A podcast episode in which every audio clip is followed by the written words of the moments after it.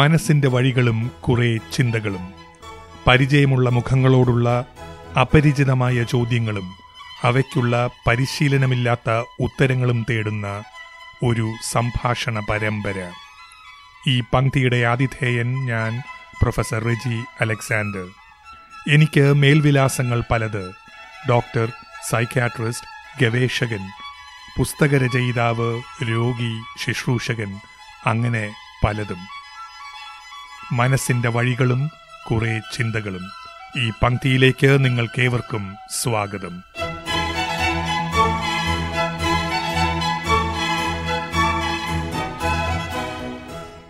ഇംഗ്ലണ്ടിന്റെ ഹൃദയഭാഗത്ത് മൂന്നര ലക്ഷത്തോളം ജനങ്ങൾ തിങ്ങിപ്പാർക്കുന്ന ഒരു നഗരമാണ് കവൻട്രി. ആ പട്ടണത്തിന്റെ പ്രാന്തപ്രദേശത്ത് തല ഉയർത്തിപ്പിടിച്ചു നിൽക്കുന്നു university hospitals of Coventry and Warwick N H S ട്രസ്റ്റിന്റെ ആശുപത്രി. ആ ആശുപത്രിയിലെ ഉദര ശസ്ത്രക്രിയാ വിഭാഗത്തിലെ അഗ്രജ സർജന്മാരിൽ ഒരാളാണ് തിരുവനന്തപുരത്തുകാരനായ പ്രൊഫസർ വിനോദ് മേനൻ. ആയിരത്തി തൊള്ളായിരത്തി എൺപത്തിയൊൻപതിൽ തിരുവനന്തപുരം മെഡിക്കൽ കോളേജിൽ നിന്ന് ബിരുദവും പിന്നീട് ബിരുദാനന്തര ബിരുദവും നേടിയ വിനോദ് തൊള്ളായിരത്തി തൊണ്ണൂറ്റിനാലിൽ ഉപരിപഠനത്തിനായി യു കെയിലെത്തി തിരുവനന്തപുരം മെഡിക്കൽ കോളേജിന്റെ ചരിത്രത്തിലെ ഇതിഹാസ പുരുഷന്മാരിൽ ഒരാൾ എന്ന് വേണമെങ്കിൽ വിശേഷിപ്പിക്കാവുന്ന പ്രൊഫസർ എം ആർ എസ് മേനന്റെ മൂത്ത മകനാണ് വിനോദ്. ചെറുപ്രായത്തിൽ തന്നെ ഹൃദയ ശസ്ത്രക്രിയാ രംഗത്ത് ലോകോത്തര സർജൻ എന്നു പേരെടുത്ത ആ അച്ഛന്റെ മകനായാണ് വിനോദ് മെഡിക്കൽ വിദ്യാഭ്യാസം ആരംഭിക്കുന്നത്. അടുത്ത നാലു പതിറ്റാണ്ടുകൾക്കിടയിൽ അന്നനാള ഉദര ശസ്ത്രക്രിയാ രംഗത്ത് ലോകോത്തര സർജൻ എന്ന പേര് സ്വയം നേടിയെടുത്തു ആ അച്ഛന്റെ ഈ മകൻ. അൻപതോളം ഗവേഷണ പ്രബന്ധങ്ങളും പുസ്തക അധ്യായങ്ങളും അഗാധമായൊരു ശിഷ്യസമ്പത്തും സ്ഥാപിച്ചെടുത്ത പ്രൊഫസർ വിനോദ് മേനൻ തന്റെ ഔദ്യോഗിക പ്രവൃത്തി മണ്ഡലങ്ങളിൽ കാഴ്ചവെച്ചത് അസാമാന്യമായ വളർച്ചയാണ്. ആ വളർച്ചയുടെ പടവുകൾ കയറുമ്പോഴും തന്നെ താനാക്കിയ മാതൃസ്ഥാപനങ്ങളോടുള്ള പ്രതിപത്തിയും പ്രതിബദ്ധതയും കാട്ടുന്നതിലും അച്ഛന്റെ പാത തന്നെ പിന്തുടർന്നു ഈ മകൻ. കവൻട്രിയിലെ തന്റെ സ്വന്തം ആശുപത്രിയെയും പ്രസിദ്ധമായ വോറിക് സർവകലാശാലയെയും ഇന്ത്യയിലെ all India institute of medical സയൻസിനെയും കോർത്തിണക്കി തിരുവനന്തപുരം മെഡിക്കൽ കോളേജിൽ ഒരു ട്രോമ ട്രെയിനിംഗ് സെന്റർ സ്ഥാപിച്ചെടുത്ത പ്രമുഖരിൽ ഒരാളാണ് വിനോദ് മേനൻ. താൻ കടന്നുപോയ ജീവിത പന്ഥാവുകളിലേക്ക് ഒരു തിരിഞ്ഞുനോട്ടം. സ്വകാര്യ ജീവിതത്തിലെ വളർച്ചകൾക്കും തളർച്ചകൾക്കും ഇടയിൽ മനസ്സ് തേടിയ വഴികളെക്കുറിച്ച് ചിന്തകളെക്കുറിച്ച് ഒരു അവലോകനം. ഇന്ന് നമ്മുടെ അതിഥി പ്രൊഫസർ വിനോദ് മേനൻ.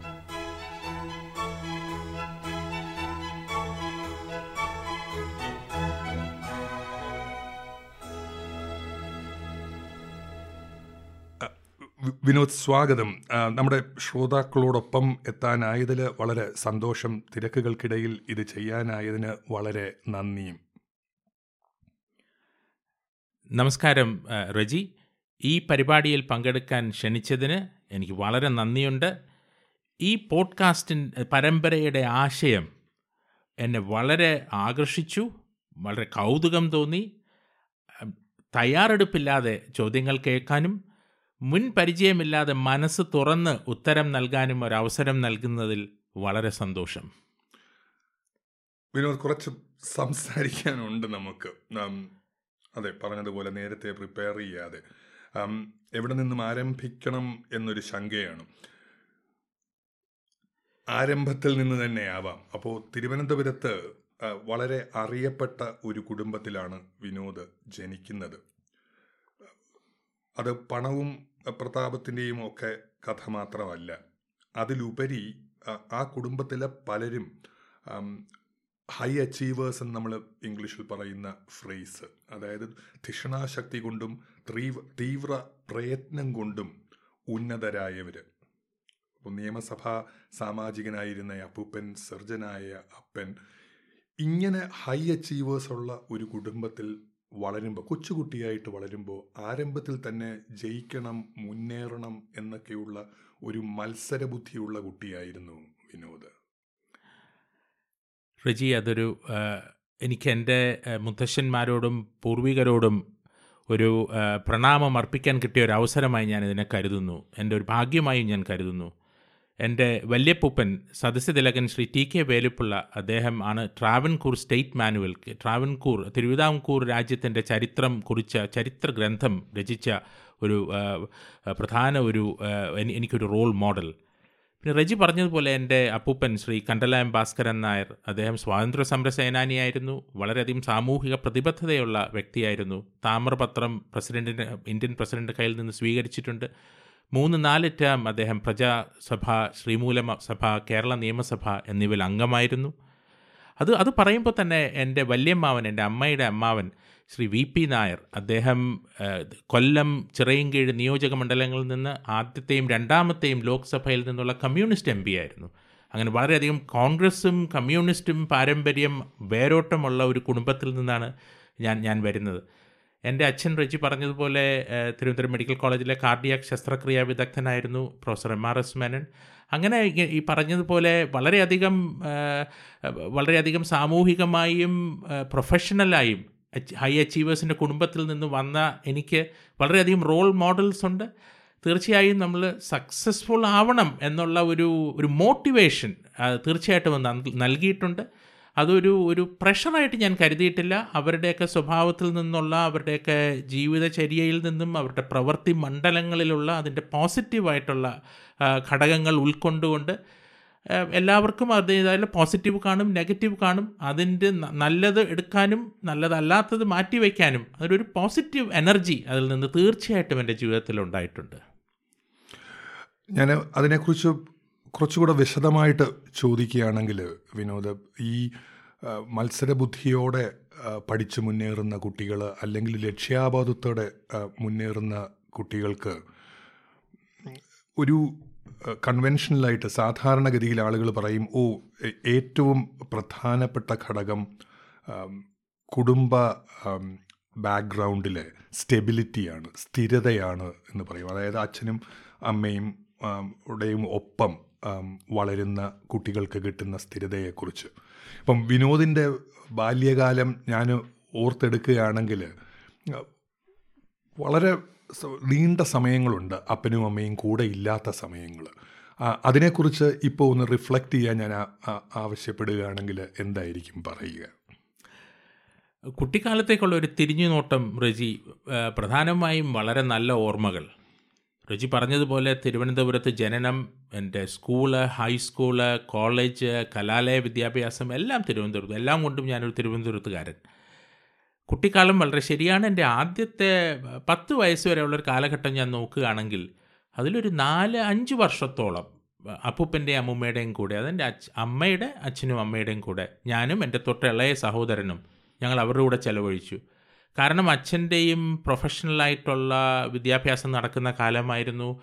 അച്ഛൻ ഡൽഹിയിൽ ഉപരിപഠനത്തിന് പോയി. അപ്പം അമ്മ തിരുവനന്തപുരവും ഡൽഹിയുമായിട്ട് അച്ഛന്റെ കൂടെയും ഞങ്ങളുടെ കൂടെയുമായിട്ടായിരുന്നു. പിന്നെ അച്ഛനും അമ്മയും കൂടെ ഒരു കൊല്ലത്തിലുപരി ഓസ്ട്രേലിയയ്ക്ക് പോയി. അത് കഴിഞ്ഞ് അന്നത്തെ കാലത്ത് ഇത് ഞാൻ ആയിരത്തി തൊള്ളായിരത്തി എഴുപതുകളുടെ മധ്യ കാലഘട്ടമാണ് ഞാൻ ഓർത്തെടുക്കുന്നത്. അന്നത്തെ ഇന്ത്യൻ ഗവൺമെന്റും അന്ന് ടെഹ്റാനിലെ ഗവൺമെന്റ് ഓഫ് ഇറാനുമായിട്ടൊരു ഡെപ്യൂട്ടേഷൻ പ്രോഗ്രാമിൽ അച്ഛൻ ഒരു കൊല്ലം അവിടെ സേവനം അനുഷ്ഠിച്ചു. അങ്ങനെ ഒരു മൂന്ന് മൂന്ന് പീരിയഡ്സിലായിട്ട് ഏതാണ്ട് നാലര അഞ്ച് കൊല്ലക്കാലം ഞാൻ അപ്പ- അപ്പൂപ്പന്റെയും അമ്മൂമ്മയുടെയും കൂടെയായിരുന്നു. വളരെ ഇന്നും നല്ല ഒന്നാന്തരം ഓർമ്മകൾ നൽകുന്ന ഒരു കാലഘട്ടം. കാരണം അവർക്ക് ചില ജീവിതചര്യകളിലുള്ള ചിട്ടകളുണ്ടായിരുന്നു. കുറച്ച് പ്രായമുള്ള ആൾക്കാരാകുമ്പോൾ ചിട്ട സമയത്തിന് ഭക്ഷണം സമയത്തിന് എണീക്കുക സമയത്തിന് ഉറങ്ങുക. പക്ഷെ അതിനോട് കൂടി തന്നെ അച്ഛനും അമ്മയും നൽകുന്നതിനേക്കാളും കൂടുതൽ ഒരു രീതിയിൽ ഒരു ലാളന അല്ലെങ്കിൽ ഒരു സ്ട്രിക്ട്നെസ് ഇല്ലായ്മയും അതിന് കൂടെ ഉണ്ടായിരുന്നു. അപ്പോൾ കുറച്ചൊരു കുസൃതിയും ഞാനും അനിയനുമായിട്ട് ഞങ്ങൾക്ക് കുറച്ചുകൂടെ കാര്യങ്ങൾ ഫ്രീ ആയിട്ട് ചെയ്യാൻ പറ്റും. അപ്പോൾ ഒരു പോസിറ്റീവായിട്ട് ഒരുപാട് നല്ല കാര്യങ്ങളും പഠിച്ചു. പിന്നെ ലൈഫിൽ നമ്മൾ കുട്ടികളുമായിട്ട് ഇടപെടകുമ്പം ഒരു അത്ര സ്ട്രിക്റ്റ് ആവാൻ പാടില്ല. പക്ഷേ നമ്മൾ ആ സ്ട്രിക്ട്നെസ് ഇൻഡിറക്റ്റായിട്ട് നമ്മൾ ഉണ്ടാക്കണം. അങ്ങനെ ഒരു ഒരു വളരെ ഒരു പലർക്കും ലഭിക്കാൻ ഞങ്ങൾക്ക് ഇങ്ങനെ ഒരു ആവശ്യം വന്നതുകൊണ്ട് ലഭിച്ചതാണ് അച്ഛന്റെ പഠിപ്പിനും കരിയർ പ്രോഗ്രസ്സിനുമായിട്ട് യാത്ര ചെയ്യേണ്ടി വന്നപ്പോൾ അമ്മയും കൂടെ പോകേണ്ടി വന്നപ്പോൾ ഞങ്ങളുണ്ടായി. പക്ഷേ അത് ഇന്ന് തിരിഞ്ഞു നോക്കുമ്പോൾ മുപ്പത്തഞ്ച് കൊല്ലത്തിന് ശേഷം അത് തിരിഞ്ഞു നോക്കുമ്പോൾ തീർച്ചയായിട്ടും എന്റെ സ്വഭാവ രൂപീകരണത്തിൽ ആ മുത്തശ്ശനും മുത്തശ്ശിയുമായിട്ടുള്ള കൂടെ താമസിക്കുന്ന കാലഘട്ടം പോസിറ്റീവായിട്ടുള്ള ഒരു ഇതേ ഉണ്ടാക്കിയിട്ടുള്ളൂ. അതാണ് എന്റെ ഒരു വിലയിരുത്തൽ. വിനോദ് ഇപ്പം സ്വഭാവ രൂപീകരണത്തെക്കുറിച്ച് പറഞ്ഞതുകൊണ്ടാണ്. അപ്പോൾ ഞാൻ ഒരു സ്വഭാവത്തിനും മീതെയായിട്ട് പേഴ്സണാലിറ്റി അഥവാ വ്യക്തിത്വ ഡെവലപ്മെന്റിനെ കുറിച്ച് ഒന്ന് രണ്ട് കാര്യങ്ങൾ ചോദിക്കട്ടെ. അപ്പം സാധാരണഗതിക്ക് നമ്മളൊരു പേഴ്സണാലിറ്റിയെ ഡിസ്ക്രൈബ് ചെയ്യുമ്പോൾ വിവരിക്കുമ്പോൾ രണ്ട് രണ്ട് ഭാഗങ്ങളാണ് അതിനുള്ളത്. ഒരു കുട്ടി ജനിച്ചു വീഴുമ്പോഴേ ഉള്ളതിന് ഇംഗ്ലീഷ് വാക്ക് ടെമ്പറമെന്റ് എന്ന് പറയാം. അതിനൊരു ഒരു കൃത്യമായ മലയാളം ട്രാൻസ്ലേഷൻ പ്രയാസമാണ്. പക്ഷേ ചിത്തവൃത്തി എന്നോ ഒക്കെ പറയാം. അപ്പോൾ ഈ ടെമ്പറമെന്റിൽ ആളുകൾക്ക് വലിയ കൺട്രോൾ ഇല്ല. അത് നമ്മളെല്ലാവരും പറയുമല്ലോ ചില കുട്ടികൾ മൂശട്ട കുട്ടികളാണ് അല്ലെങ്കിൽ ചില കുട്ടികൾ വളരെ പ്ലസന്റ് ആണ് എപ്പോഴും ചിരിച്ചുകൊണ്ടിരിക്കും വളരെ കുഞ്ഞായിരിക്കുമ്പോഴേ. പക്ഷെ മനുഷ്യന് ഈ വ്യക്തിത്വ രൂപീകരണത്തിൽ ഏറ്റവും കൂടുതൽ ഒരു ഇൻഫ്ലുവൻസ് ഉള്ള കാര്യം ക്യാരക്ടർ എന്ന് പറയുന്നതാണ്. ക്യാരക്ടറാണ് സ്വഭാവവിശേഷം ക്യാരക്ടർ നമ്മുടെ ചുറ്റുമുള്ളവർ ആണ് വാർത്തെടുക്കുന്നതും. അപ്പം വിനോദ് ഇപ്പം ഈ പറഞ്ഞതിന്റെ ഉദ്ദേശം സുദൃഢമായ കുടുംബ ബന്ധങ്ങൾ അത് അച്ഛനും അമ്മയും തന്നെ ആവണം എന്നില്ല. അല്ലേ? അപ്പൂപ്പനായാലും അമ്മുമ്മയായാലും സുദൃഢവും സ്നേഹപൂർണവുമായ കുടുംബ ബന്ധങ്ങൾ ഉണ്ടെങ്കിൽ അവിടെ കുഴപ്പമില്ല എന്നാണ്. അപ്പം എന്തായാലും വിനോദ് എന്ന പിൽക്കാലത്ത് ഡോക്ടർ പ്രൊഫസറൊക്കെ ആയ ആൾ ഇംഗ്ലണ്ടിൽ വന്നിട്ട് സർജറി രംഗത്താണ് പ്രവൃത്തി മണ്ഡലമാക്കുന്നത്.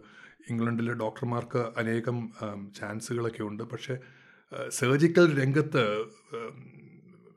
ഒരു ധിഷണാശക്തിയും കഠിന പ്രയത്നവും കൊണ്ട് മാത്രം ഇംഗ്ലണ്ടിൽ പൊങ്ങാൻ പറ്റുമോ എന്ന് പലർക്കും ഒരു സംശയമുണ്ട്. അപ്പം ആളുകളുമായിട്ട് സൗമ്യമായി പെരുമാറ്റ രീതി വിനോദിന്റെ ഒരു മുഖമുദ്രയായിട്ട് പലരും പറയും. ഇപ്പോൾ അടുത്ത കാലത്ത് ഒരു മലയാള സിനിമയിൽ ആരാ പറഞ്ഞതെന്ന് എനിക്ക് ഓർമ്മയില്ല. പക്ഷേ ഈ പൂച്ചയുടെ ചിരിയും കുറുക്കന്റെ ബുദ്ധിയും എന്ന് പറയും. അത് ഒരു ഞാൻ ഒരു സ്വല്പം കാരിക്കേച്ചർ ചെയ്യുകയാണ് അത് കുറ്റമായിട്ടോ അല്ലെങ്കിൽ പരദൂഷണമായിട്ടോ പറഞ്ഞതേ അല്ല. പക്ഷേ ഈ സൗമ്യത വിവരവും വിദ്യാഭ്യാസവും എല്ലാം ഉണ്ടെങ്കിലും ആ അഹങ്കാരത്തിന് പകരം ഒരു സൗമ്യമായ ഇടപെടൽ. ഇത് വാർത്തെടുക്കുന്നതിൽ എന്തെല്ലാം ഇൻഫ്ലുവൻസുകളായിരുന്നു ഉണ്ടായിരുന്നത്?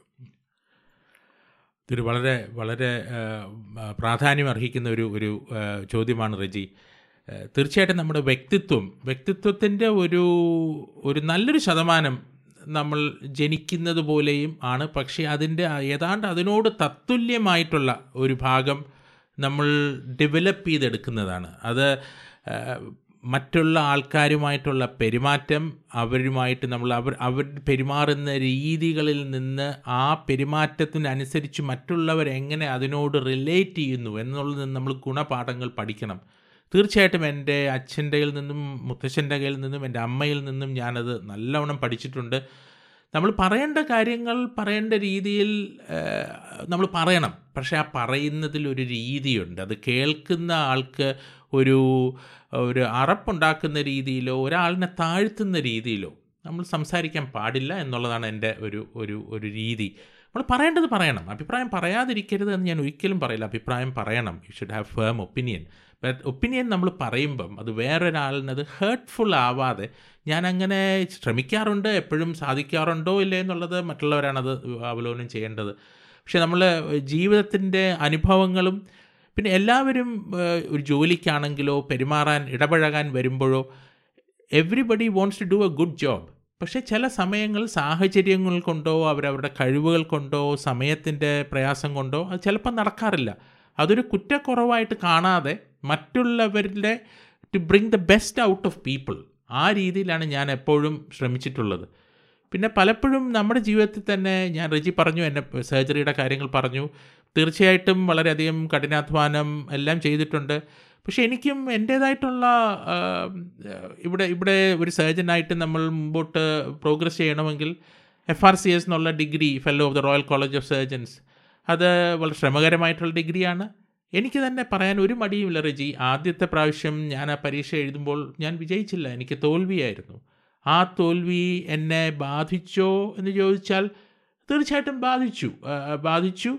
പക്ഷേ ആ ഒരു വീഴ്ചയിൽ നിന്ന് ഉയർത്തെഴുന്നേൽക്കണം. മൂന്ന് മാസം കഴിഞ്ഞ് വീണ്ടും പരീക്ഷ ഉണ്ടായിരുന്നു. ഒന്നും കൂടെ ഫീസ് എടുത്തു ഒന്നും കൂടെ വേറൊരു രീതിയിൽ ഒരു പ്രത്യേക ഒരു ഒരു വേണ്ട രീതിയിൽ ഒന്നും കൂടെ പ്രിപ്പയർ ചെയ്തു. രണ്ടാമത്തെ പ്രാവശ്യം ഞാൻ വിജയിച്ചു. ആ വിജയിച്ച ആ പരീക്ഷ ഞാൻ മനസ്സിലും ഞാൻ എൻജോയ് ചെയ്തു. അപ്പോൾ ഞാൻ പറയുന്നത് നമ്മുടെ ഒരു വിജയ യാത്ര എന്നൊക്കെ പറയുമ്പോൾ ജീവിതം എന്ന് പറയുന്നത് ഒരു പല പതിറ്റാണ്ട് നീണ്ട ഒരു യാത്രയല്ലേ. അതിൽ ജീവിത സ്വകാര്യ ജീവിതത്തിലും പ്രൊഫഷണൽ ലൈഫിലും ദൈനംദിന ജീവിതത്തിലും നമുക്ക് ഇടയ്ക്കിടയ്ക്ക് അനുഭവങ്ങൾ ഉണ്ടാവും. ചില അനുഭവങ്ങൾ ദുരനുഭവങ്ങളായിരിക്കും. പക്ഷെ ആ ദുരനുഭവങ്ങളിൽ നമുക്കൊരു താഴ്ച വരുമ്പോൾ അതിൽ താഴ്ന്നു പോകാതെ അതിൽ നിന്ന് പാഠങ്ങൾ ഉൾക്കൊണ്ട് മുന്നോട്ട് പോകണം. എന്റെ ജീവിതത്തിൽ ഞാൻ അത് തന്നെയാണ് ചെയ്തിട്ടുള്ളത്. അങ്ങനെ സ്വഭാവ രൂപീകരണം ഒരു ഒരു ഓവർനൈറ്റ് ഉണ്ടാകുന്ന കാര്യമല്ല. പക്ഷേ അത് മറ്റുള്ള ആൾക്കാരുമായിട്ടുള്ള സമ്പർക്കവും സഹവാസവും നമ്മളെപ്പോഴും നമ്മളൊരു ഒരു ഇൻക്വിസിറ്റീവ് മൈൻഡ് നമ്മൾ വേറൊരാളുമായിട്ട് ഒരു സമൂഹത്തിലോ ഒരു പ്രഭാഷണം കേൾക്കുമ്പോഴോ ആൾക്കാർ തമ്മിൽ സംസാരിക്കുമ്പോഴോ ചിലരെ കാണുമ്പോഴും ചിലരുടെ പ്രവൃത്തി കാണുമ്പം I want to be like him or her എന്ന് തോന്നും. എനിക്കത് പലപ്പോഴും തോന്നാറുണ്ട്.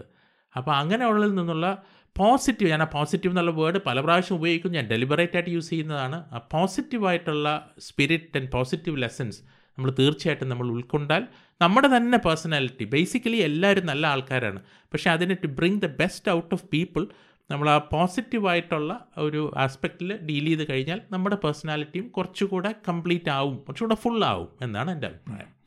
വിനോദിന്റെ ആ ഉത്തരത്തിൽ ഔദ്യോഗിക ജീവിതം വളരെ വിജയിച്ച് മുന്നേറിയ ഔദ്യോഗിക ജീവിതത്തിലെ ആദ്യത്തെ പടി ഒരു പരാജയമാണ് അല്ലേ? ഒരു ഒരു ഒരു തളർച്ചയാണ്. എഫ് ആർ സി എസ് പരീക്ഷ ആദ്യം തോൽക്കുന്നു. അത് ഔദ്യോഗികമായ കാര്യം. പക്ഷേ വ്യക്തിപരമായ ജീവിതത്തിലും തളർച്ചകൾ ഉണ്ടായിട്ടുണ്ട് ഞാൻ വീണ്ടും ഇപ്പോഴത്തെ പ്രൊഫഷണൽ കാര്യങ്ങളിൽ നിന്നും മെഡിക്കൽ വിദ്യാഭ്യാസത്തിന്റെ ആദ്യ ദിവസം ആദ്യ നാളുകളിലേക്ക് തിരിച്ച് കൊണ്ടുപോവുകയാണ്. വിനോദിന്റെ വ്യക്തി ജീവിതത്തിൽ പല തിരുവനന്തപുരം മെഡിക്കൽ കോളേജിൽ പഠിച്ച പല വിദ്യാർത്ഥികളുടെയും വ്യക്തി ജീവിതത്തിൽ അവരുടെ പേഴ്സണൽ ലോസ് പോലെ പലർക്കും ഫീൽ ചെയ്ത ഒരു കാര്യമാണ് ഞാൻ നേരത്തെ പറഞ്ഞ എം ആർ എസ് ആറിന്റെ മരണം. വിനോദ് അന്ന് മെഡിക്കൽ രണ്ടാം വർഷമോ മൂന്നാം വർഷമോ വിദ്യാർത്ഥിയായിരിക്കും. ആ ഒരു ഓർക്കാപ്പുറത്ത് വന്ന അടിയിൽ നിന്നും റിക്കവർ ചെയ്യാനും അവിടെയും ഉണ്ട് എന്ന് വിചാരിക്കാത്ത ബലങ്ങൾ കണ്ടെത്താനും വിനോദിന് മാത്രമല്ല കുടുംബത്തിലെ പലർക്കും അതിന് സാധിച്ചിട്ടുണ്ട്. അതിനെക്കുറിച്ച് തീർച്ചയായിട്ടും റജി. ആയിരത്തി തൊള്ളായിരത്തി എൺപത്തി ഏഴിലാണ് അച്ഛന്റെ ആകസ്മികമായ മരണം. അദ്ദേഹത്തിന്റെ ഉദ്യോഗ സംബന്ധമായ ജീവിതത്തിന്റെ പീക്കിലായിരുന്നു കൊടുമുടിയിലായിരുന്നു. തികച്ചും ഓർക്കാപ്പുറത്ത് ഓർക്കാപ്പുറത്ത് വന്ന ഒരു തീവ്രമായ ദുഃഖം. അച്ഛനെന്ന് അൻപത് വയസ്സ് റജി പറഞ്ഞത് വളരെ ശരിയാണ്. എനിക്കെന്ന് വയസ്സ് ഇരുപത്തൊന്ന് ഞാൻ നാലാം വർഷം മെഡിക്കൽ വിദ്യാഭ്യാസം തുടങ്ങിയ വർഷം. ജീവിതം ഒരു രീതിയിൽ നിശ്ചലമായോ എന്ന് തോന്നുന്ന ഒരു ഒരു സന്ദർഭം. കുടുംബ പശ്ചാത്തലം ഭദ്രമാണെന്ന് റിജി നേരത്തെ പറഞ്ഞു. ശരിയാണ് സാമ്പത്തിക ഭദ്രത ഉണ്ട്. അതൊരു വളരെ ആശ്വാസം. എന്നാലും അത് അതുകൊണ്ടാണ് ഞാൻ അതൊരു പ്രതിസന്ധി ഒരു ക്രൈസിസ് എന്ന് ഞാൻ പറയില്ല. പക്ഷേ തീർച്ചയായിട്ടും പ്രക്ഷുബ്ധത നിറഞ്ഞ ടെർബുലൻസ് നിറഞ്ഞ ഒരു കാലഘട്ടം തന്നെയായിരുന്നു. വീട്ടിലെ നാഥൻ പോയി രണ്ട് അനിയന്മാരുണ്ട്. അല്ല ഒരാൾ എഞ്ചി രണ്ടാമത്തെ ആൾ എഞ്ചിനീയറിംഗിന് പഠിക്കുന്നു. ഇളയ ആൾ സ്കൂളിലേ ആയിട്ടുള്ളൂ. പിന്നെ അമ്മയും ചെറുപ്പം നാൽപ്പത്തിരണ്ട് വയസ്സ് ചെറുപ്പത്തിലെ അമ്മയും വിധവയാകുന്നു. ഒരു വളരെ പ്രയാസം നിറഞ്ഞൊരു ഘട്ടം. പിന്നെ അതെങ്ങനെ തരണം ചെയ്തു എന്ന് ചോദിച്ചാൽ അച്ഛൻ ഉള്ള സമയത്താണ് തിരുവനന്തപുരത്തെ അന്നത്തെ ആദ്യത്തെ മൾട്ടി സ്പെഷ്യാലിറ്റി പ്രൈവറ്റ് ഹോസ്പിറ്റലാണ് കോസ്മോപോളിറ്റൻ ഹോസ്പിറ്റൽ. അത് അച്ഛന്റെ മേൽ ഒരു രീതിയിൽ അച്ഛൻ തന്നെയാണ് അതിന്റെ ഫൗണ്ടർ. അപ്പോൾ അച്ഛനുള്ള കാലത്തും അമ്മ തന്നെയായിരുന്നു ഹോസ്പിറ്റലിന്റെ ചെയർപേഴ്സൺ ആൻഡ് മാനേജിങ് ഡയറക്ടർ. പക്ഷെ അന്ന് വരെ വീട്ടിന് പുറത്ത് ഓഫീസിൽ പോയിട്ടില്ലാത്ത അമ്മ മൂന്ന് മാസം കഴിഞ്ഞ് ഞങ്ങളുടെ എല്ലാം നിർബന്ധം കാരണം ഓഫീസിൽ പോയി ജോലികൾ ചെയ്തു തുടങ്ങി. നമ്മൾ എത്ര പറയാൻ നമ്മൾ മടിച്ചാലും നമ്മുടെ സമൂഹം അന്ന് പ്രത്യേകിച്ച് ഇന്നത്തെക്കാളും കൂടുതൽ ഒരു പുരുഷ മേധാവിത്വമുള്ള ഒരു സമൂഹമാണ്. അപ്പോൾ അതിന്റേതായിട്ടുള്ള പ്രയാസങ്ങൾ ഉണ്ടായിരുന്നോ എന്ന് ചോദിച്ചാൽ ഇല്ല എന്ന് പറയാൻ വയ്യ. പക്ഷെ മൂത്ത മകൻ എന്നുള്ള രീതിയിൽ അതിന് വേണ്ട രീതിയിലുള്ള അമ്മയ്ക്കുള്ള ആശ്വാസവും സമാധാനവും ധൈര്യവും പകരുക എന്നുള്ളത് ഒരു പ്രധാന കർത്തവ്യമായിരുന്നു അതിന്റെ കൂടെ പഠിത്തം. പിന്നെ വീട്ടിലെ ബാക്കിയുള്ള കുടുംബകാര്യങ്ങൾ നോക്കുന്നതിനുള്ള ഒരു ചുമതലയും ഉണ്ടല്ലോ പിന്നെ വളരെ ഇതിനൊക്കെ ഈ ദുരനുഭവങ്ങൾ വരുമ്പോഴും നമുക്കുള്ള ഭാഗ്യങ്ങൾ നമ്മൾ കരുതണം. വളരെ വലിയൊരു സുഹൃത്ത് വലയം അച്ഛന്റെയും അമ്മയുടെയും സൈഡിൽ ഞങ്ങൾക്കുണ്ടായിരുന്നു. എനിക്ക് തന്നെ റജിക്ക് അറിയാമല്ലോ നമ്മളൊരു വളരെ ഒരു വലിയ സുഹൃത്ത് ബന്ധത്തിന്റെ ഉടമകളാണ്. ഇന്നും നമ്മളത് വളരെ സൂക്ഷ്മമായി കാത്തു സൂക്ഷിക്കുന്നു. പിന്നെ അവരുടെ എല്ലാം കുടുംബ ബന്ധുക്കളും സുഹൃത്തുക്കളും വളരെയധികം ആ ഒരു എന്താണ് പറയുക ഒരു ഇമോഷണൽ സപ്പോർട്ട് തീർച്ചയായിട്ടും നൽകിയിട്ടുണ്ട്. എന്നാലും ഒരു അച്ഛൻ പെട്ടെന്ന് പോയി കഴിയുമ്പോൾ നമ്മൾ മുന്നോട്ട് പോകണം സക്സീഡ് ചെയ്യണം അതുപോലുള്ള റോൾ മോഡലിന്റെ ലെവലിൽ എത്തണമെന്നുണ്ടെങ്കിൽ ഒരു നൂറ് ശതമാനമല്ല നൂറ്റി അൻപത് ശതമാനം പ്രവർത്തിച്ചാലേ അതിനോട് എത്താൻ പറ്റുള്ളൂ. പിന്നെ ആ കാലഘട്ടത്തിൽ നമ്മൾ എപ്പോഴും സാധാരണയായിട്ട് തോന്നുന്നതാണ് ഞങ്ങൾ എനിക്ക് മാത്രമല്ല എന്റെ സഹോദരങ്ങൾക്കും തോന്നിയിട്ടുള്ളതാണ്.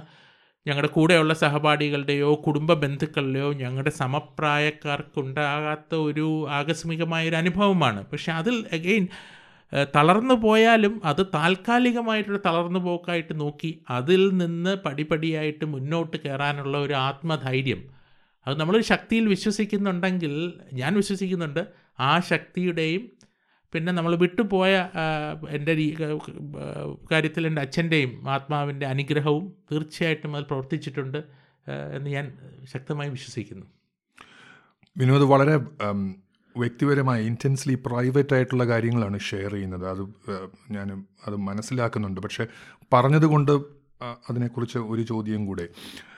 ആകസ്മികമായ അച്ഛന്റെ മരണം പ്രതീക്ഷിക്കാതെ തികച്ചും അപ്രതീക്ഷിതമായ മരണം നാൽപ്പത്തിരണ്ട് വയസ്സുകാരിയായ അമ്മ സ്കൂളിൽ പോകുന്ന ഇളയ സഹോദരന്മാർ പക്ഷെ അവിടെയും അമ്മയെ സപ്പോർട്ട് ചെയ്യുന്ന മൂത്ത മകൻ നാലാം വർഷ മെഡിക്കൽ വിദ്യാർത്ഥി. ഇതെല്ലാം കഴിഞ്ഞ് അടുത്ത ഏഴോ എട്ടോ വർഷങ്ങൾക്കിടയിൽ വിനോദ് ബിരുദം നേടുന്നു ബിരുദാനന്തര ബിരുദം നേടുന്നു. ഇങ്ങനെ അമ്മയെ ഒരു പ്രതിസന്ധിയിൽ സഹായിക്കുന്ന മൂത്ത മകൻ യു കെയിലേക്ക് പോകുവാൻ തീരുമാനിക്കുന്നു. അപ്പോൾ ഈ നേരത്തെ പറഞ്ഞല്ലോ പുരുഷ മേധാവിത്വമുള്ള നമ്മുടെ യാഥാസ്ഥിതിക സമൂഹത്തിലെ കാഴ്ചപ്പാടുകൾ അങ്ങനെ നാട് വിട്ട് വിദേശത്ത് വിദ്യാഭ്യാസത്തിന് വേണ്ടിയെന്നോ ട്രെയിനിങ്ങിന് വേണ്ടിയെന്നോ ഒക്കെ പറഞ്ഞു പോകുമ്പോൾ എത്രത്തോളം എളുപ്പമായിരുന്നു ആ തീരുമാനം? എന്റെ ജീവിതത്തിൽ ഒരുപക്ഷെ എടുത്തിട്ടുള്ളതിൽ വെച്ച് ഏറ്റവും പ്രയാസമേറിയ തീരുമാനമായിരുന്നു അത്. ശരിയാണോ തെറ്റാണോ നിന്നും എനിക്ക് ഉത്തരം കിട്ടാത്തൊരു ചോദ്യം. അച്ഛൻ മരിച്ച് ഒരു ഏഴ് കൊല്ലം ഏഴ് കൊല്ലമായപ്പോഴാണ് ഞാൻ വിദേശത്തേക്ക് വരുന്നത്. ആ വരുന്നതിനെ അമ്മ ഉൾപ്പെടെയുള്ള എല്ലാവരും സപ്പോർട്ട് ചെയ്തതേ ഉള്ളൂ. കാരണം വിദേശത്ത് വരിക എഫ് അച്ഛനെ പോലെ എഫ് ആർ സി എസ് എടുക്കുക സർജൻ അടുത്ത ഡിഗ്രി എടുക്കുക എന്നുള്ളതിന് നമ്മൾ വേർപിരിയലിന്റെ പ്രയാസമുണ്ടെങ്കിലും ആ യാത്രയ്ക്കും ആ യാത്രയുടെ ഉദ്ദേശത്തിലും ആർക്കും ഒരു സംശയമില്ലായിരുന്നു.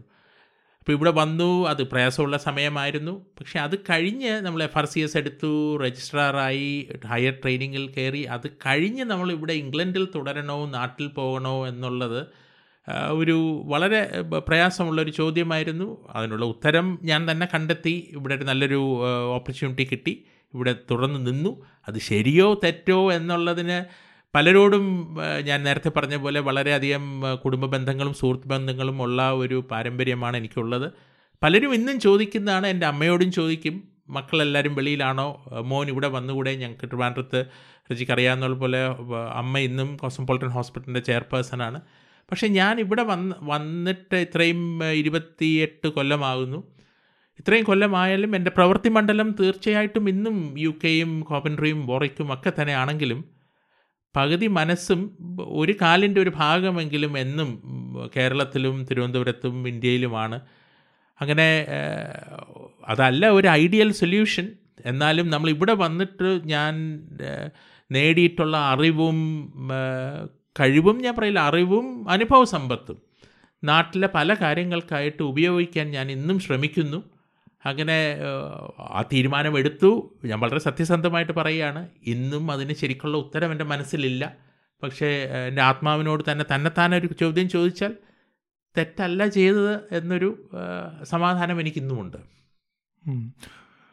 അത് ആ വിഷയം സാമാന്യം നല്ല രീതിയിൽ വിനോദ് കവർ ചെയ്തിട്ടുണ്ട്. അതുകൊണ്ട് ഞാനിനി വീണ്ടും അതിനെക്കുറിച്ച് തന്നെ ചോദിക്കുന്നില്ല. പക്ഷെ ഒരു ഇന്ത്യ പോലെ ഒരു രാജ്യം അല്ലെങ്കിൽ തിരുവനന്തപുരം പോലെ ഒരു പട്ടണത്തിൽ പഠിച്ചിട്ട് ഇംഗ്ലണ്ടിൽ വന്ന് വർഷങ്ങളോളം പ്രാക്ടീസ് ചെയ്യുന്നു. ഇല്ലേ? ഇപ്പം വന്നത് തൊള്ളായിരത്തി തൊണ്ണൂറ്റി നാലിലെന്ന് ഞാൻ പറഞ്ഞു. അപ്പം ആറ് ഇരുപത്തൊന്ന് ഇരുപത്തിയേഴ് വർഷമാകുന്നു. ഔദ്യോഗിക ജീവിതത്തിൽ കൂടുതലും ഇംഗ്ലണ്ടിലാണ് ചിലവഴിച്ചിരിക്കുന്നത്. തിരിഞ്ഞു നോക്കുമ്പോൾ ഇംഗ്ലണ്ടിൽ വന്നതുകൊണ്ട് എന്തെല്ലാം പ്രയോജനങ്ങളുണ്ടായി എന്ന് ഒന്ന് വിലയിരുത്താമോ? കാരണം ഭൗതികമായി അല്ലെങ്കിൽ മെറ്റീരിയൽ ആയിട്ടുള്ളൊരു വെൽത്തിന്റെ കാര്യം വിനോദിന് അധികം പറയേണ്ട കാര്യമില്ല. കാരണം നാട്ടിലൂടെയെല്ലാം ഏകദേശം ഒരുപോലെ ആ കാര്യത്തിൽ അപ്പം ഇംഗ്ലണ്ടിൽ വന്നു കഴിഞ്ഞ് ഇരുപത്തിയേഴ് വർഷത്തെ ഇംഗ്ലണ്ട് ജീവിതത്തിനിടയിൽ ഏറ്റവും വിലയേറിയ പാഠങ്ങൾ എന്താണ് പഠിച്ചത്? ഏറ്റവും വലിയ നേട്ടങ്ങൾ എന്തായിരുന്നു? തിരിഞ്ഞു നോക്കുമ്പോൾ റജി അതിനെ ഞാൻ രണ്ട് ഭാഗമായി തിരിക്കാൻ ഞാൻ ആഗ്രഹിക്കുന്നു. ഒന്ന് ഞാനൊരു കുടുംബനാഥൻ എന്നുള്ള രീതിയിൽ തന്നെ ഞാൻ പറഞ്ഞോട്ടെ. ഒരു നാട്ടിൽ നമ്മളൊക്കെ ജനിച്ചു വളർന്ന ഒരു പശ്ചാത്തലം നമുക്ക് വളരെയധികം സപ്പോർട്ടുണ്ട്. ഇവിടെ വന്നു കഴിയുമ്പോൾ നമ്മളെല്ലാവരും അങ്ങനെയാണ് തുടങ്ങിയതും ഇന്നൊരു നിലയിലെത്തിയതും. പക്ഷേ ഒരു സ്വന്തമായിട്ടൊരു വീട് നയിക്കാനും ഒരു കുടുംബനാഥനാകാനും കുട്ടികളുടെയും ബാക്കിയുള്ള ഒരു ചുമതലക്കാരനാകാനായിട്ടും അതെല്ലാവരുടെയും അനുഭവം ഒന്ന് തന്നെയാണ്. പുറത്തോട്ട് വന്നു കഴിയുമ്പോൾ നമ്മൾ ബിക്കം ഒരു കൂടുതൽ നമ്മുടെ ആ ഒരു കോമ്പിറ്റൻസ് അതിനകത്ത് നമ്മുടെ കഴിവ് അതിനകത്ത് വളരെയധികം വർദ്ധിക്കും. രണ്ട് വളരെയധികം എന്റെ ചോസൺ ഫീൽഡിൽ സർജറിയിൽ തന്നെ നാട്ടിൽ ഒരുപാട് നമ്മൾ ഓപ്പറേറ്റീവ് എക്സ്പീരിയൻസ് കൈകൊണ്ട് ചെയ്യുന്ന ശസ്ത്രക്രിയകളും ധാരാളം ചെയ്തിട്ടുണ്ടെങ്കിലും അതിന്റെ ഒരു വളരെ രീതിയിലൊരു കംപ്ലീറ്റ്നെസ് ഇവിടെ വന്ന ശേഷം വളരെയധികം എനിക്ക് നേടാൻ സാധിച്ചിട്ടുണ്ട്. നമ്മളിപ്പോൾ പ്രവർത്തിക്കുന്ന രീതിയിൽ ഇപ്പോൾ ക്യാൻസർ സർജറി ആയാലും ഒരു പേഷ്യന്റിനോട് പെരുമാറുന്ന രീതി ആയാലും ആ ഒരു കമ്മ്യൂണിക്കേഷൻ സ്കിൽസ് ആയാലും ഒരു ടീമിനെ മാനേജ് ചെയ്യുന്നതായാലും ഒരു ടീം ലീഡറായോ ഒരു ടീം പ്ലെയറായോ ഒരു എല്ലാ മെമ്പർ ഒരു ടീമിലെ മെമ്പേഴ്സിനെയും നമ്മൾ തുല്യ സ്ഥാനത്ത് കാണുന്നതിനും അവരുടെ അഭിപ്രായങ്ങൾക്ക് വില നൽകാനും എല്ലാവരെയും ഒത്തു ഒരുമിച്ച് കൊണ്ടുപോകാനും പിന്നെ അക്കാഡമിക്കായിട്ട് നോക്കിക്കഴിഞ്ഞാലും നമ്മുടെ നാട്ടിൽ ഉള്ളത് അതിനേക്കാളും ഒരു വേറൊരു രീതിയിൽ ഒരു ഞാൻ പറയുന്നത് നാട്ടിൽ വെച്ച് നാട്ടിൽ വെച്ച് ഞാൻ എനിക്ക് കിട്ടിയിട്ടുള്ള കഴിവും അറിവും എല്ലാം ഇവിടെ വന്ന് ഒന്നുകൂടെ പരിപോഷിപ്പിക്കാനും ആ ഒരു രീതിയിൽ അതിനെ ഒന്നുകൂടെ എൻറിച്ച് ചെയ്യാനും തീർച്ചയായിട്ടും സാധിച്ചിട്ടുണ്ട്. അതിൽ പല കാര്യങ്ങളും പല സന്ദർഭങ്ങളിലും. നാട്ടിലെ ഓരോ ഇൻസ്റ്റിറ്റ്യൂട്ടുകളിലും നമ്മൾ പഠിച്ച മാതൃസ്ഥാപനത്തിലും പല രീതിയിലും അത് തിരികെ അതിന്റെ ഒരു ഭാഗമെങ്കിലും തിരിച്ച് നൽകാനും എന്റെ പരമാവധി ഞാൻ എന്റെ കഴിവിനൊത്ത് ഞാൻ ശ്രമിച്ചിട്ടുണ്ട്. വിനോദിന്റെ ആ ഉത്തരം ഔദ്യോഗിക ജീവിതത്തിൽ ഇംഗ്ലണ്ട് നൽകിയ പാഠങ്ങളെക്കുറിച്ച് ഫലങ്ങളെക്കുറിച്ചാണ്. ഞാൻ വ്യക്തി ജീവിതത്തിലേക്ക് കടക്കുകയാണെങ്കിൽ സന്തുഷ്ടമായ ദാമ്പത്യം ഇരുപതുകളിൽ ഇല്ല ഇരു- ഇരുപത് ഇരുപത്തിനാല് വയസ്സുള്ള ഇരട്ട കുട്ടികൾ രണ്ടുപേരും മെഡിസിൻ ചെയ്യുന്ന കുഞ്ഞുങ്ങൾ കുട്ടികളെ വളർത്തുന്ന ഇപ്പം വിനോദിന്റെ കുട്ടിക്കാലത്ത് നിന്ന് ആരംഭിച്ചതാണ് നമ്മുടെ ചർച്ച. പക്ഷേ ഇപ്പോൾ മിഡ് ട്വന്റീസിൽ അല്ലെ ഇരുപത്തിമൂന്നോ ഇരുപത്തിനാലോ വയസ്സുള്ള കുട്ടികളുടെ അപ്പനായിട്ട് ഇംഗ്ലണ്ടിൽ കുട്ടികളെ വളർത്തുന്ന രീതികളിൽ അവിടെ എന്തെങ്കിലും പാഠങ്ങൾ ഉള്ളതായിട്ട് തോന്നിയിട്ടുണ്ടോ? റജി അത് വളരെ വളരെ സന്തോഷം റജി അത് ചോദിച്ചത്. ഈ സന്ദർഭത്തിൽ എന്റെ പത്നി പത്മജ പത്മജയും ഞാനും ഏതാണ്ട് മുപ്പത് ഇരുപത്തി ഒൻപത് കൊല്ലമാകുന്നു ഞങ്ങളുടെ വിവാഹം കഴിഞ്ഞിട്ട്. പത്മജ ഒരു ഒരു പ്രൊഫഷണലായിട്ടുള്ള ഒരു ഡോക്ടർ കുടുംബത്തിൽ നിന്നേ അല്ല. പത്മജയുടെ കുടുംബം ഒരു കോട്ടൺ മില്ലും പിന്നെ വിദ്യാഭ്യാസ സ്ഥാപനങ്ങളും നടത്തുന്ന അതാണ് അവരുടെ ബാക്ക്ഗ്രൗണ്ട്. അതിൽ നിന്നൊരു ഡോക്ടർ കുടുംബത്തിലേക്ക് വരികയും ഞങ്ങൾ ഇംഗ്ലണ്ടിലോട്ട് വന്ന ശേഷം പത്മജയുടെ ശീലിച്ച രീതിയുമായിട്ട് നോക്കുമ്പോൾ നമ്മുടെ ഇവിടുത്തെ ആദ്യത്തെ ജീവിത രീതിയൊക്കെ പല വർഷങ്ങളും അതിന്റേതായിട്ടുള്ള നാടുമായിട്ട് നോക്കുമ്പോൾ വളരെ വ്യത്യസ്തമായിരുന്നു. ഞങ്ങളുടെ രണ്ട് കുട്ടികളും ഇവിടെയാണ് ജനിക്കുന്നത്. ഇരട്ട കുട്ടികളാണ് റജി. അവർക്ക് കൂടെ പ്രായമായി. ഇപ്പോൾ ഇരുപത്തേഴ് വയസ്സായി. രണ്ടുപേരും ഡോക്ടേഴ്സാണ് അതിൽ അവരുടെ അപ്ബ്രിങ്ങിങ് എന്ന് ഞാൻ പറയാം. അപ്ബ്രിങ്ങിങ് പേരൻസ് രണ്ടുപേരും കൂടെയാണ് ചെയ്യുന്നത്. പക്ഷേ തീർച്ചയായിട്ടും അവരുടെ ദൈനംദിന ആവശ്യങ്ങളും അവരുടെ ആ സ്കൂളും ഹൈസ്കൂളും മുതലായ കാര്യങ്ങളും തീർച്ചയായിട്ടും പ്രധാന പങ്ക് വഹിച്ചിട്ടുള്ളത് പത്മജയാണ്. അതിലൊരു കാര്യം എനിക്ക് പ്രത്യേകിച്ച് പറയാനായിട്ടുള്ളത് എപ്പോഴും ഞാൻ തന്നെ തന്നെത്താൻ ആലോചിക്കുന്ന ഒരു ചോദ്യമാണ്. എന്റെ ഈ പ്രൊഫഷണൽ ജീവിതത്തിന് ഞാൻ എന്റേതായിട്ടുള്ള ഒരുപാട് സമയവും ഹാവ് ഐ ബീൻ സെൽഫിഷ് ഞാനത് ആലോചിക്കാറുണ്ട്. അത് ഒരു രീതിയിൽ അത്രയ്ക്കൊരു എഫർട്ട് അതിൽ ഇട്ടില്ലായിരുന്നെങ്കിൽ ഇന്ന് ഞാൻ എത്തുന്ന ഒരു ലെവലിൽ ഞാൻ എത്തില്ലായിരുന്നു അത് വാസ്തവം. പക്ഷേ ഹാവ് ഐ എന്റെ ഡ്യൂട്ടീസിൽ ഞാൻ എവിടെയെങ്കിലും ചെറിയ പിഴവുകൾ സംഭവിച്ചിട്ടുണ്ടോ ഉണ്ടോ ഇല്ലയെന്ന് ഞാനല്ല അതിന് ഉത്തരം പറയേണ്ടത്. പക്ഷേ ഒരു കാലത്തും പത്മജ അതിനൊരു ഒരു കുറവ് വരുത്താത്ത രീതിയിൽ കുട്ടികളുടെ പഠിത്തം അങ്ങോട്ട് കൊണ്ടുപോകുക ഇങ്ങോട്ട് കൊണ്ടുപോകുക അവരുടെ വേരിയസ് ആക്ടിവിറ്റീസ് പക്ഷെ എനിക്ക് എനിക്ക് ഏറ്റവും സന്തുഷ്ടി നൽകിയ സന്തോഷം നൽകിയ ഒരു അവസരം കുട്ടികൾ രണ്ടുപേരും മെഡിസിൻ എടുക്കണമെന്ന് പറഞ്ഞ് ഇവിടുത്തെ കുട്ടികൾ അറിയാമല്ലോ അവർ അവരവരുടെ മനസ്സാണ് അവർ ചെയ്യുന്നത്. നമുക്കൊരിക്കലും അവർ ഫോഴ്സ് ചെയ്യാനും പറ്റില്ല ആരും ഫോഴ്സ് ചെയ്യുമില്ല പക്ഷേ ഒരു പ്രാവശ്യം പോലും പത്മജയുടെ മനസ്സുകൊണ്ടോ വാക്കുകൊണ്ടോ ഓ അച്ഛനെ പോലെ ഇത്ര ബിസി ആയിട്ട് വേണ്ട മക്കളെ നിങ്ങൾ വേറെ എന്തെങ്കിലും ചൂസ് ചെയ്യൂ. അല്ലെങ്കിൽ അച്ഛൻ ഇത്ര ബിസി ആയതുകൊണ്ട് നിങ്ങളുടെ എന്തെങ്കിലും ഒരു അച്ഛനൊട്ടും സമയം കോൺട്രിബ്യൂട്ട് ചെയ്യാൻ പറ്റിയില്ല എന്ന ഒരു ഒരു മനസ്സുകൊണ്ടോ ഒരു വാക്കുകൊണ്ടോ പത്മജിയോ കുട്ടികളോ അത് തോന്നിയിട്ടില്ല. പറഞ്ഞിട്ടുമില്ല അവരത് എന്റെ പ്രൊഫഷൻ തന്നെ ഡോക്ടറായിട്ട് തന്നെ രണ്ടുപേരും ചൂസ് ചെയ്തു. അപ്പോൾ എനിക്ക് തന്നെ തന്നെ മനസ്സിലൊരു സമാധാനം. I have not done that badly and അതുകൊണ്ട് പത്മജിയോടും കുട്ടികളോടും വളരെയധികം കടപ്പാട്.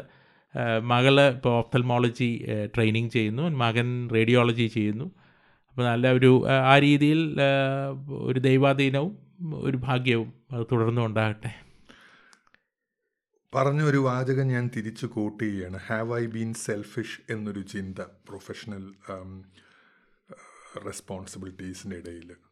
അതിന് സ്വയം ഒരു ഉത്തരവും ഉണ്ടോ സ്വയം ഒരു ഉത്തരം. ഇന്ന് നമ്മൾ എപ്പോഴും ഇംഗ്ലീഷിൽ ഒരു വാക്ക് life way way to turn the the clock back അപ്പോൾ ഒരു ഇതേ ഒരു ജീവിതം പതിനഞ്ച് കൊല്ലം മുമ്പായിരുന്നെങ്കിൽ ഞാൻ ഒരു പക്ഷേ കുറച്ചുകൂടെ സമയം കുട്ടികൾ വളരുന്ന സമയത്തൊക്കെ കുട്ടികളുടെ കളികൾക്കും ബാക്കിയുള്ള ആക്ടിവിറ്റീസിനും ഞാൻ കണ്ടെത്തിയേനെ. അപ്പോൾ ഒരു കോംപ്രമൈസ് ഉണ്ടാവും. ഇതിൽ പല കാര്യങ്ങളും അന്ന് നടക്കില്ല. പക്ഷേ ആ ഒരു ആ ചോദ്യത്തിന്റെ ഉത്തരം അതായിരിക്കും Reji. Have I been selfish in achieving my professional where where I am professionally അതിന്റെ വളരെ ഓണസ്റ്റ് ആയിട്ടുള്ള answer may be slightly yes എന്ന് തന്നെ ആയിരിക്കാം. അതെ. ഈ ഇംഗ്ലീഷിൽ തന്നെ വാക്കുകൾ പറഞ്ഞാൽ ഡിസാമിങ് ഓണസ്റ്റി എന്ന് പറയില്ലേ? അതൊരു ഒരു സത്യസന്ധമായ മറുപടിയാണത്. ഞാൻ അവിടുന്ന് ഈ സെൽഫിഷ്നെസ് എന്നൊക്കെ പറഞ്ഞ് ഔദ്യോഗികമായി കൂടുതൽ മണ്ഡലങ്ങൾ പിടിച്ചടക്കിയ ആൾ മാത്രമല്ല പ്രൊഫസർ വിനോദ് മേനൻ. ഞാൻ ഇൻട്രൊഡക്ഷനിൽ ആരംഭത്തിൽ സൂചിപ്പിച്ചതുപോലെ ഇന്ത്യയിലെ വൈദ്യ ശാസ്ത്ര രംഗത്ത് സർജിക്കൽ രംഗത്ത് അനേകം പുതിയ കാര്യങ്ങൾ കൊണ്ടുവരാൻ സഹായിക്കുകയും ബാക്കി ഉള്ളവരുമായി ലോ ലോകോത്തരമായ വേറെ ബോഡീസുമായി അതിനു വേണ്ടി ചേർന്ന് പ്രവർത്തിക്കുകയും എല്ലാം വിനോദ് ചെയ്തിട്ടുണ്ട്. അപ്പോൾ നേരത്തെ M R S R Cosmopolitan ആശുപത്രി സ്ഥാപിച്ച അല്ലെങ്കിൽ സ്വകാര്യ ഇപ്പം സ്വകാര്യ മെഡിക്കൽ കോളേജ് വേണമെങ്കിൽ ആകാവുന്ന ഒരു സ്ഥാപനം സ്ഥാപിച്ച കഥ പറഞ്ഞു. അതേമാതിരി ആണ് ഈ ട്രോമ ട്രെയിനിങ് സെന്ററിന്റെ കാര്യത്തിലും മറ്റും വോറിക് സർവകലാശാലയെയും പ്രൈവറ്റ് എന്റർപ്രൈസിനെ ടാറ്റയെ എല്ലാം ഉൾപ്പെടുത്തി വിനോദ് പ്രവർത്തിച്ചിട്ടുള്ളത്. അത് കേരളത്തിലെ പ്രൊഫഷണൽ രംഗത്തൊരു മാതൃകയാണ് എന്നെനിക്ക് തോന്നുന്നു. അതേക്കുറിച്ച് കുറച്ചുകൂടി പറയാമോ? തീർച്ചയായിട്ടും റജി. രണ്ടായിരത്തി പതിനേഴിലാണ് ഇങ്ങനെ ഒരു ആശയം ഉടലെടുത്തത്. വളരെയധികം റോഡ് ട്രാഫിക് ആക്സിഡൻസും ഈ നാച്ചുറൽ ഡിസാസ്റ്റേഴ്സും ഉണ്ടാകുന്ന ഒരു സംസ്ഥാനമാണ് കേരളം. അത് കേരളത്തിൽ പ്രത്യേകത എല്ലാ ഭാരതത്തിൽ മുഴുവനും ഉണ്ടാകും പക്ഷെ പുറം രാജ്യങ്ങളിലുള്ള ഒരു ഒരു കോർഡിനേറ്റഡ് ആയിട്ടുള്ള ഒരു എമർജൻസി ആൻഡ് ട്രോമ കെയർ നമ്മുടെ നാട്ടിൽ ഇനിയും അത് ഉണ്ടാകേണ്ടിയിരിക്കുന്നു. അപ്പോൾ ഒരു വോറിക് യൂണിവേഴ്സിറ്റിയും ടാറ്റ ട്രസ്റ്റും രത്തൻ ടാറ്റയുടെ കീഴിലുള്ള ടാറ്റ ട്രസ്റ്റും ഓൾ ഇന്ത്യ ഇൻസ്റ്റിറ്റ്യൂട്ടും പിന്നെ ഹൈദരാബാദിലെ care institute of health sciences പിന്നെ കേരള സർക്കാരിന്റെ ഗവൺമെന്റ് ഓഫ് കേരള.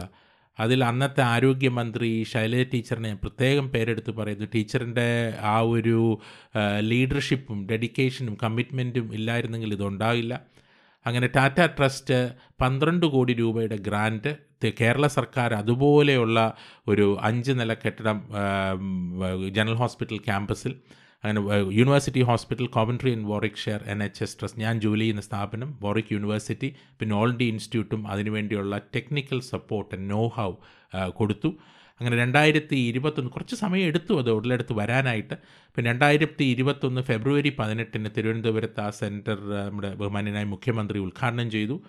ഇതുവരെ ഒൻപതിനായിരം doctors nurses paramedics and ambulance drivers എന്നിവർക്ക് ആ പ്രാഥമികമായിട്ടുള്ള immediate care for trauma and emergency care അതിന്റെ സ്റ്റാൻഡേർഡ് ആയിട്ടുള്ള standardised training and certification Kerala institute of Kerala university of health sciences ആണ് അതിന്റെ സർട്ടിഫിക്കറ്റ് നൽകുന്നത്. അത് ഇനിയും തുടർന്ന് തുടർന്നുകൊണ്ടിരിക്കുകയാണ്. ഇനി അത് കുറച്ചുകൂടെ വൈഡ് ബ്രോഡൻ ചെയ്ത് സമൂഹത്തിന്റെ സോഷ്യലായിട്ടുള്ള പല fire force police schools colleges പിന്നെ അൾട്ടിമേറ്റ്ലി ജനറൽ പബ്ലിക്കിലോട്ടും അത് വ്യാപിപ്പിക്കും. പക്ഷെ അതുകൊണ്ട് തീർന്നിട്ടില്ല. അതിന്റെ മുകളിലത്തെ നിലയിൽ ഇപ്പോൾ Kerala institute of minimal access training അത് ലാപ്രോസ്കോപ്പിക് എൻഡോസ്കോപ്പി കാർഡിയോളജി ഇതിന്റെ എല്ലാം സിമുലേഷൻ ട്രെയിനിങ് അതിനുള്ള ഇത് അതിനുള്ള അപ്രൂവൽ ആയിരിക്കുകയാണ്. സർക്കാരിന്റെ ഗ്രാന്റുമുണ്ട്. നല്ല ഒന്നാന്തര ലോകോത്തര നിലവാരമുള്ള ഒരു സെമിനാർ റൂം ഓഡിറ്റോറിയം ശരിയായി വരികയാണ്. ഇങ്ങനെ പല പല കാര്യങ്ങളും നടക്കുന്നുണ്ട്. കോവിഡ് സമയത്ത് തന്നെ ഒരു നമ്മുടെ ഒരു ഒരു ഗ്രൂപ്പ് ഓഫ് ട്രിവാൻഡ്രത്തു നിന്നുള്ള ഡോക്ടേഴ്സും ബാക്കി സർക്കാരിൽ നിന്നുള്ള പ്രധാനികളും കൂടി ചേർന്ന് ടാറ്റ ട്രസ്റ്റുമായിട്ട് ഒരു ഒരുമിച്ച് കാസർഗോഡ് ഒരു കോവിഡ് ഹോസ്പിറ്റൽ ഗവൺമെന്റിന്റെ ഭാഗത്തു നിന്ന് തന്നെ ഉണ്ടാക്കി. ഇങ്ങനെ ഇങ്ങനെ പല പല നല്ല കാര്യങ്ങളും സാമൂഹിക പ്രതിബദ്ധതയുടെ ഒരു അളവുകോൽ എന്നുള്ള രീതിയിൽ അതിന് വളരെയധികം മനസ്സിനും സമാധാനം നൽകുന്ന നമ്മുടെ നാടിനോട് എന്തെങ്കിലും നന്നായിട്ട് ചെയ്യാൻ പറ്റുന്ന അവസരങ്ങൾ കിട്ടാറുണ്ട്. അത് ഞാനത് തുടർന്നും അത് നടത്തണമെന്ന് തന്നെയാണ് ആഗ്രഹം. നമ്മുടെ ഈ സംഭാഷണത്തിന്റെ അവസാന ഘട്ടത്തിലേക്കാണ് അവസാനത്തെ കുറച്ച് മിനിറ്റുകളിൽ ഔദ്യോഗികമായി നോക്കുകയാണെങ്കിൽ സർജിക്കൽ രംഗത്ത് വിനോദ് കൊടുമുടിയിലെത്തി നിൽക്കുകയാണ്. നേരത്തെ അച്ഛനെ പറ്റി പറഞ്ഞ അതേ വിവരണം. ഇംഗ്ലണ്ടിൽ പ്രസിദ്ധമായ വോറിക് സർവകലാശാലയിൽ ഓണററി പ്രൊഫസറാകുന്നു ഒരു ഡിപ്പാർട്ട്മെന്റിനെ നയിക്കുന്നു പല സംഘടനകളുടെയും നേതൃസ്ഥാനത്തെത്തുന്നു. കുട്ടികൾ മെഡിക്കൽ വിദ്യാഭ്യാസ രംഗത്തേക്ക് വരുന്നു. എപ്പോഴെങ്കിലും വേരുകളിലേക്ക് ഒരു തിരിച്ചുപോക്ക് ആലോചിക്കുന്നുണ്ടോ? ഇപ്പം മാതൃസ്ഥാപനങ്ങളോട് പ്രതിപത്തി കാട്ടി അവിടെ ട്രോമ സെന്റർ അങ്ങനെയുള്ള കാര്യങ്ങളും ആരംഭിക്കുന്നത് ഒരു കാര്യം. പക്ഷെ പരിപൂർണമായി വേരുകളിലേക്ക് തിരിച്ചു പോകണം എന്ന് ഒരു ചിന്തയുണ്ടോ? പരിപൂർണമായി വേരുകളിലേക്ക് തിരിച്ചു പോകാമെന്നൊരു ചിന്ത എന്റെ മനസ്സിൽ ഇടയ്ക്കിടയ്ക്ക് വരാറുണ്ട് റജി. അത് പൂർണമായിട്ടും സാധിക്കുമോ? ഞാനതിന് പൂർണമായിട്ടും മുതിരുമോ? എന്നുള്ളത് ഇന്നും ഉത്തരമില്ലാത്ത ചോദ്യം. കാരണം കുട്ടികളുണ്ട്. ഇനി കാലം കഴിയുന്തോറും കുട്ടികൾക്ക് അവരുടേതായിട്ടുള്ള കുടുംബം വരും കുട്ടികൾ വരും. അപ്പോൾ നമുക്ക് എല്ലാ ചുമതലകളുമുണ്ട്. എന്നാലും കഴിയുന്നിടത്തോളം കാലം ആരോഗ്യം ആയുസ്സും ആരോഗ്യമുള്ളിടത്തോളം കാലം നമ്മുടെ നാടിനോടും ഒരു ഒരു രീതിയിൽ നമ്മൾ പഠിച്ച കലയോടും പഠിച്ച സയൻസിനോടും ശാസ്ത്രത്തിനോടും ഉള്ള കമ്മിറ്റ്മെന്റും രോഗികളെ പരിചരിക്കാനും ഉള്ള ഒരു അവസരം വിനിയോഗിക്കണമെന്നും ഒരു പൂർണമായിട്ടുള്ള ഒരു എന്നാലും ഈ പറഞ്ഞ പോലെ സാമൂഹ്യ പ്രതിബദ്ധതയുള്ള കാര്യങ്ങളും പിന്നെ ട്രിവാൻഡ്രത്ത് കോസംപോൾട്ടൺ ഹോസ്പിറ്റലുമായിട്ടുള്ള നമ്മുടെ കണക്ഷൻ റജിക്ക് അറിയാം. അങ്ങനെ പല പല കാര്യങ്ങളും സാമ്പത്തിക നേട്ടത്തിന് വേണ്ടിയല്ല പക്ഷെ നമ്മൾ അനുഭവ ഇതുവരെ ലഭിച്ചിട്ടുള്ള അറിവും കഴിവും അനുഭവ സമ്പത്തും തുടർന്നും സമൂഹത്തിനും നാട്ടുകാർക്കും വേണ്ട രീതിയിൽ നല്ല രീതിയിൽ നടത്തണം. അപ്പോൾ ഒരു അതിനുള്ള റിജി ചോദിച്ചതിന്റെ ഉത്തരം ഒരു വൺ ഹൺഡ്രഡ് പെർസെന്റ് ആയിട്ടല്ല. പക്ഷേ അതിൽ ഒരു ഒരു റൈറ്റ് മിക്സ് ആ റൈറ്റ് മിക്സ് കണ്ടുപിടിക്കുക എന്ന് പറയുന്നത് പ്രയാസമാണ്. പക്ഷേ ഒരു അപ്രോപ്രിയേറ്റ് മിക്സ് ഒരു എല്ലാവർക്കും ഇലയ്ക്കും മുള്ളിനും കേട് വരാത്ത രീതിയിലുള്ള ഒരു മിക്സ് കണ്ടുപിടിക്കണമെന്നാണ് എന്റെ മനസ്സിലെ ആഗ്രഹം ഈ വേരുകളെക്കുറിച്ച് സംസാരിക്കുമ്പോൾ പലരും സത്യസന്ധമായി മറുപടി പറയാൻ ശങ്കിക്കുന്ന ഒരു ചോദ്യമുണ്ട്. വേരുകൾ ഇപ്പോഴും തിരുവനന്തപുരത്ത് തന്നെയാണ് എന്നൊരു ചിന്തയുണ്ടോ? പത്ത് ഇരുപത്തിയേഴ് മുപ്പത് വർഷം നമ്മളെ നമ്മളാക്കിയ ഒരു സമൂഹത്തിൽ ജീവിക്കുന്നു. കുറേ വേരുകൾ ഇവിടെയാണ് എന്നൊരു ചിന്തയുണ്ടോ? തീർച്ചയായിട്ടും റെജി എനിക്ക് ഈ പറഞ്ഞ പോലെ ജീവിതത്തിന്റെ പകുതി ഭാഗത്തിലേറെ ഇപ്പോൾ ഇംഗ്ലണ്ടിലാണ് ജീവിച്ചത്. അത് ഇംഗ്ലണ്ട് ഇംഗ്ലണ്ട് തന്നെയാണ് ഇപ്പോൾ എന്റെ പ്രവൃത്തി മണ്ഡലം. ഈ രാജ്യവും ഈ രാജ് ഈ നാട്ടിലെ അറിവും ഈ നാട്ടിലെ സംസ്കാരവും വളരെയധികം പ്രയോജനം എനിക്ക് ഉണ്ടായിട്ടുണ്ട് അതിന് തീർച്ചയായിട്ടും എനിക്ക് നന്ദിയുണ്ട്. പിറന്ന നാടിനോട് അങ്ങേയറ്റത്ത പ്രതിബദ്ധതയും സ്നേഹവുമുണ്ട്. ഇപ്പോൾ വേരുകൾ എന്ന് പറയുന്നത് ഒരു മരം വളരുന്നത് പോലെയല്ലേ? മരത്തിന്റെ വേര് സ്പ്രെഡ് ചെയ്യുന്നത് പോലെ. വേരുകൾ അയ്യായിരം മൈലിന് ദൂരെയാണെങ്കിലും വേരുകൾ കാലം കഴിയും തോറും ആ വേരുകൾ രണ്ട് ഭാഗത്തോട്ടും വളർന്ന് അത് മുറിഞ്ഞ് അത് മുറിക്കപ്പെട്ടു പോവാതെ ഒരു ഒരു ഒരു വൃക്ഷത്തിന്റെ പോലെ രണ്ട് വ്രജി പറഞ്ഞതുപോലെ കേരളത്തിലും തിരുവനന്തപുരത്തും അതുപോലെ ഇംഗ്ലണ്ടിലും അത് പടർത്തണം എന്നുള്ളതാണ് മനസ്സിന്റെ ആഗ്രഹം. അതിന് സർവേശ്വരൻ അതിനെ അനുഗ്രഹിക്കട്ടെ.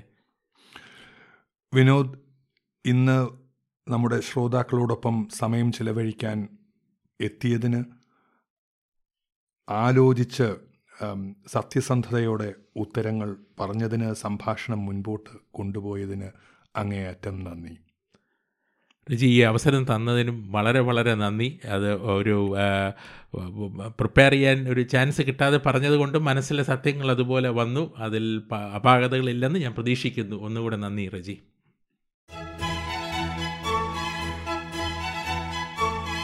മനസ്സിന്റെ വഴികളും കുറേ ചിന്തകളും ഈ പങ്ക്തിയിൽ എന്നോടൊപ്പം നിങ്ങളുടെ അതിഥിയായി ഇത്തവണ എത്തിയത് പ്രൊഫസർ വിനോദ് മേനൻ.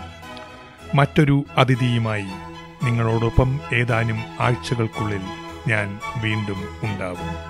മനസ്സിന്റെ വഴികളും കുറേ ചിന്തകളും.